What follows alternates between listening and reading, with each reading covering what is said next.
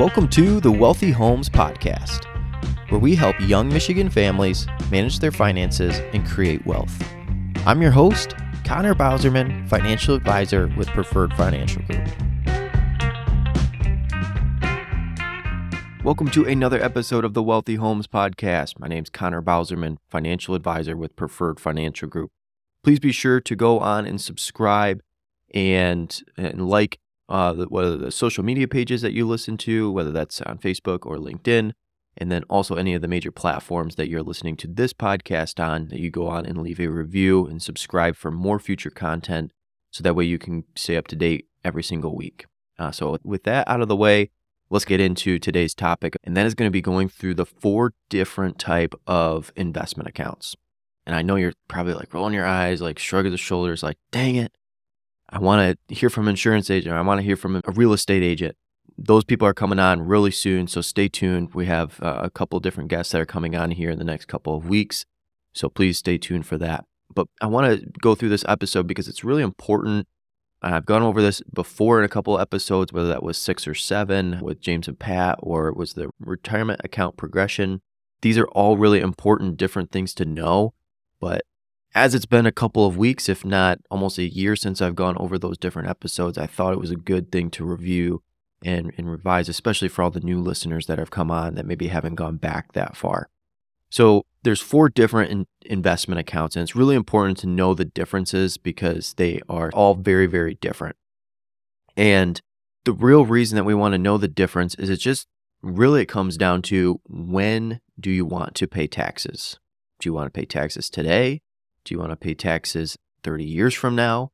Do you want to pay taxes every single year and just pay the, the tax man every single year? Or do you want to just maybe defer the taxes for a couple of years until you want to take that money out? You have a couple of different options and there's different account types that you can take advantage of.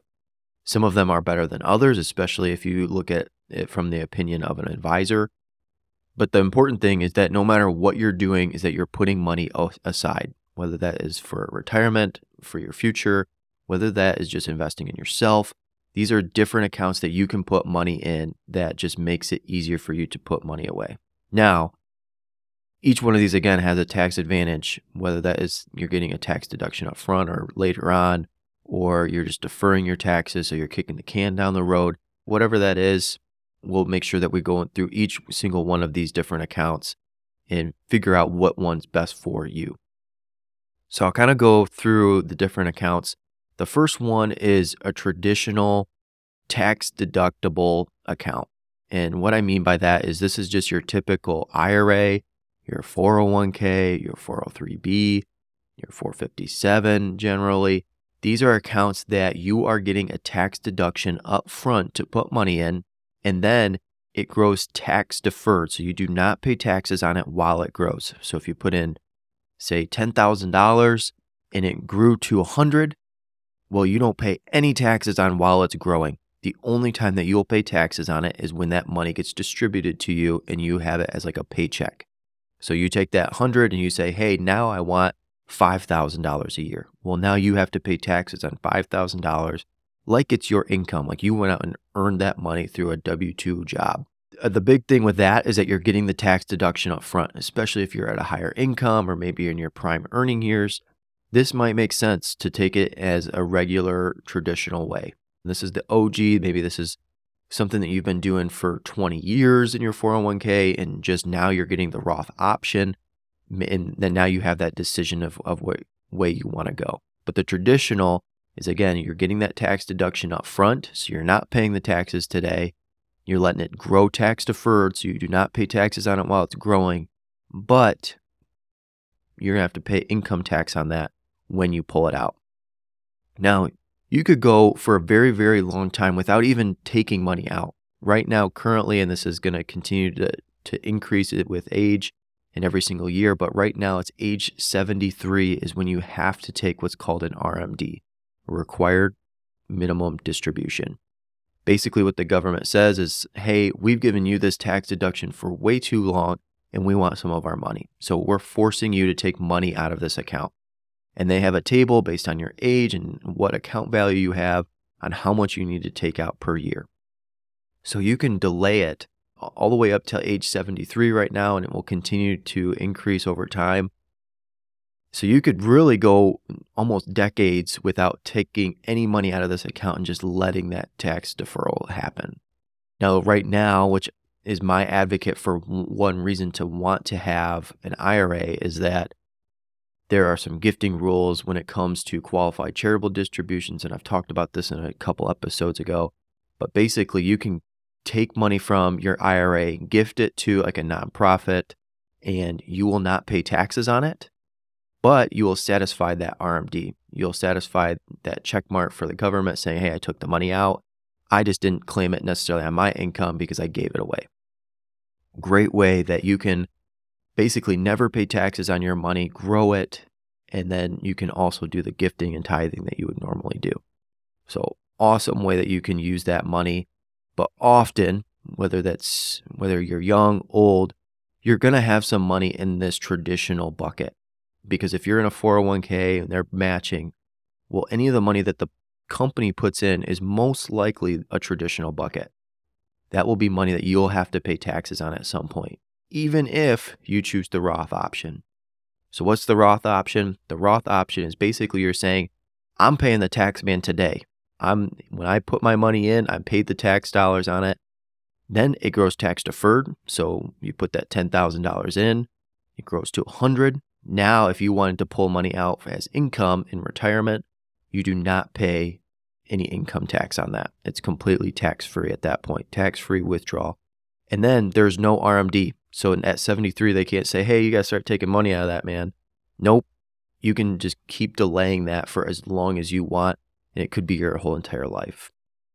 Now, that's where the Roth can shine, is that you have a lot more options with the Roth than you do with a traditional investment. The big thing, though, is that you're just paying the tax man today. So, depending on where you're at in your career and income, it may or may not make sense to, to take the deduction today and do it the traditional way or pay the taxes. In some cases, people do half and half. They're contributing 10% into their 401k. Maybe 5% is going traditional, 5% is going Roth. Now, if you're younger, I generally and most of the time will encourage them to take the Roth option 100%. Couple of reasons for that. One, we're trillions and trillions of dollars in debt, and we're at some of the lowest tax rates as an income uh, bracket that we've ever been at. And so it makes sense that at some point our taxes will go up, whether that is to pay off the debt or just because they need to go up because they're at historic lows. So why not pay taxes at the lowest bracket that we've ever been at? And then eventually, whether that's retirement or later on, then you can take the tax deduction. Or if you're in retirement, you have these tax free dollars that you'll have as a Roth option. So even if you do have some traditional money, you can kind of play with your tax bracket. So if you say under 40,000, you're at 12% income tax bracket. But if you go over 40, it goes up to 22%. Well, maybe it makes sense that you take from your traditional bucket 40,000 and then anything over and above that you take as Roth so you're not paying the higher tax bracket. Those are kind of some options that you can have by having that Roth option. The third one is a tax deferred account, and this generally are called annuities. Basically, you can put in money that's after tax, so money that you've already paid taxes on. So, this would be money that's in your checking or savings. You put it in, and you do not pay taxes on it while it grows. You just didn't get a deduction up front, and on the back end, you technically are going to pay taxes on the gains. So I, I kind of give the analogy of a beer. You have your actual liquid on the bottom, and then you have that foam on the top that you have to drink first, and that would be your gains. So as you pull out your money uh, in your account, you're pulling out that gains first, and that you're paying income tax on. Once you've gone through the foam, or in this case, any of the gains or the interest that you've made and you've got down to what's called your principal, so the original amount you put into the investment, then you're down to the just normal liquid beer that is completely tax free. That's all money that you've already paid taxes on. So you might be asking, why would I do that? Well, a couple of reasons. You're at a higher income tax and you just don't want to pay taxes every single year. You just want to defer it. Maybe you're older and just you're at a higher income tax bracket. If you're going to gift this money to your kids, maybe it makes sense that they're paying taxes on that money at their income tax bracket, which is probably going to be lower than what you're paying it at. You can defer it and you can gift the account. We've got some clients that are very philanthropic and they want a lot of money to go to charities when they pass. Well, if you put it into an annuity, you never pay taxes on it while it's sitting in that account. And then once that money goes to the charity, once they pass, they don't have to pay taxes on it uh, under the current IRS rules. So that's a really cool way that you can use annuities compared to like a traditional retirement account. Now, there's another account, and that's called a taxable account or a brokerage account. Basically, what this means is that you're just paying the taxes as you go. As your money grows, you'll generally pay a capital gains tax. And this depends on a couple of different things. That's how much your capital gains are, and then what your ordinary income is. And that will kind of depend on what your capital gains tax is. If you make very little money or on the lower end, then you might not pay any capital gains tax. So if you, for example, let's say you bought a stock at $2 a share and then it went to $10 and you sold it, well, that $8 that you gained in that account eh, per share, you'd have to pay capital gains on. Let's say you made $1,000 on a trade and you capitalized on that. So you realized it. Well, you got to claim that on your taxes, but let's say you're on the lower income, you may not pay any capital gains tax on that. Now, let's say you're in the marginal or kind of in the medium income range, you might be paying 15% capital gains. So if you made $1,000, you may owe $150 in capital gains tax.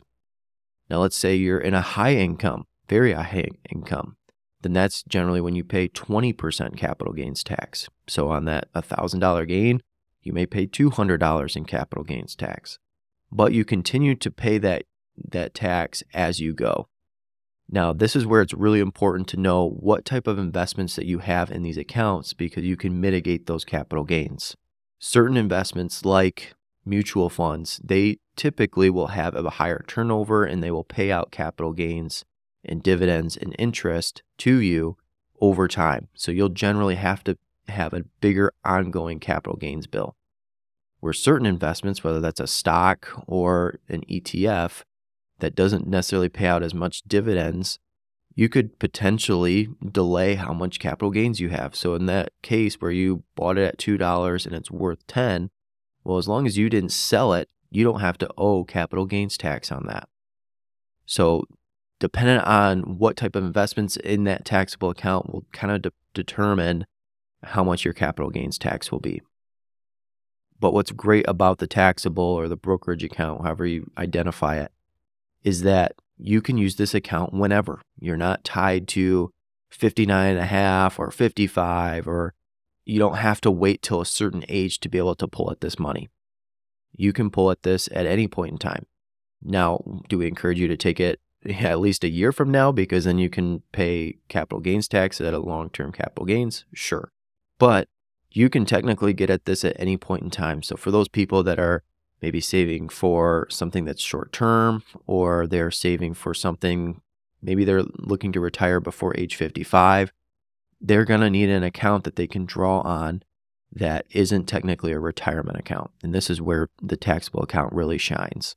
This can also help if you are a really good saver but don't want to necessarily put it in a retirement account well, if you've got a huge abundance of money in your savings that you would quote unquote use as like an emergency fund, well, maybe a certain amount of that can go into like a taxable account that you are investing more for the future, but you still have almost like an emergency fund for the emergency fund. So if you ran on really hard times and you went through your emergency fund that's at your bank, well, then now you have this taxable account that you can draw on to be able to use that.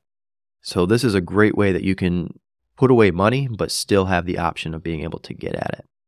Now, one caveat to that, and one reason why I would more go towards the Roth is because any money that you put into a Roth, you can pull out, if any of the principal, you can pull out at any time. So let's say, again, you put in $10,000 and it grew to 100. Well, if you needed $10,000, you can pull out that $10,000 that you originally put in. Now, anything over and above the 10,000 is where you would run into either penalties or taxes. So that's where you want to have maybe a mixture of the Roth or the taxable. But the Roth gives you that option that you can still get at some of the money. It's not 100% locked up until retirement, but you still can get at that. Now, is it one of the golden accounts that most people don't want to touch or ever touch? Yes. So if you can, leave it alone. But it does give you an option. So if you're trying to rack your brain on what one I should go with, the Roth or the taxable, generally I push people towards the Roth. But again, I went over this at the beginning, and it's super important to know this. No matter what one of these accounts you choose, it's just important to make sure you save as much as you can when you can to be able to take advantage of the time value of money. If you want to know more about that, you can go back to episode 27, which is the power of compound interest. So that's a great episode to go back if you don't know too much about the time value of money. But that's pretty much all I wanted to cover today, just because this is a question I get all the time, whether that is during a rollover process with a client where they're looking to roll over an old 401k. Where does this money go? Well, you just have these basically four different investment types. You have the traditional, which is you've never paid taxes on that money. You've got the Roth, which is where you've paid taxes on that money that went in. You've got the tax deferred, which is basically something different than what we would call for the Roth or the traditional. This would be technically like an annuity or a non qualified account. And then we also have that taxable or brokerage account. So those are usually the four different type of investment accounts. If you have any questions on that, please be sure to reach out to myself or anybody here at Preferred Financial Group. Or if you have a question that you want to type in, type it into that Typeform you can find that either in my profile or into the summary of this podcast. And you can type that information in. Again, this is completely unanimous. I do not know who you are, but we'll be answering those questions in the next episode. So please be sure to type those questions in. Thank you so much for listening, and I will see you guys in the next episode. Thank you for listening to the Wealthy Homes Podcast. Be sure to click the subscribe button below to be notified when new episodes become available. The information covered and posted represents the views and opinions of the guest and does not necessarily represent the views or opinions of Connor Bauserman or Preferred Financial Group. The content has been made available for informational and educational purposes only. The content is not intended to be a substitute for professional investment advice. Always seek the advice of Connor Bauserman or other qualified financial advisors with any questions you may have regarding this episode. Connor Bauserman is a licensed financial advisor, and any of the investment advisory services offered are through Harbor Investments, member SIPC. Products and services provided are not NCUA insured, have no credit union guarantee, and may lose value. Consumers Professional Credit Union and Marshall Community Credit Union and Harbor Investments are separate and independent companies, and credit unions are not providing security services.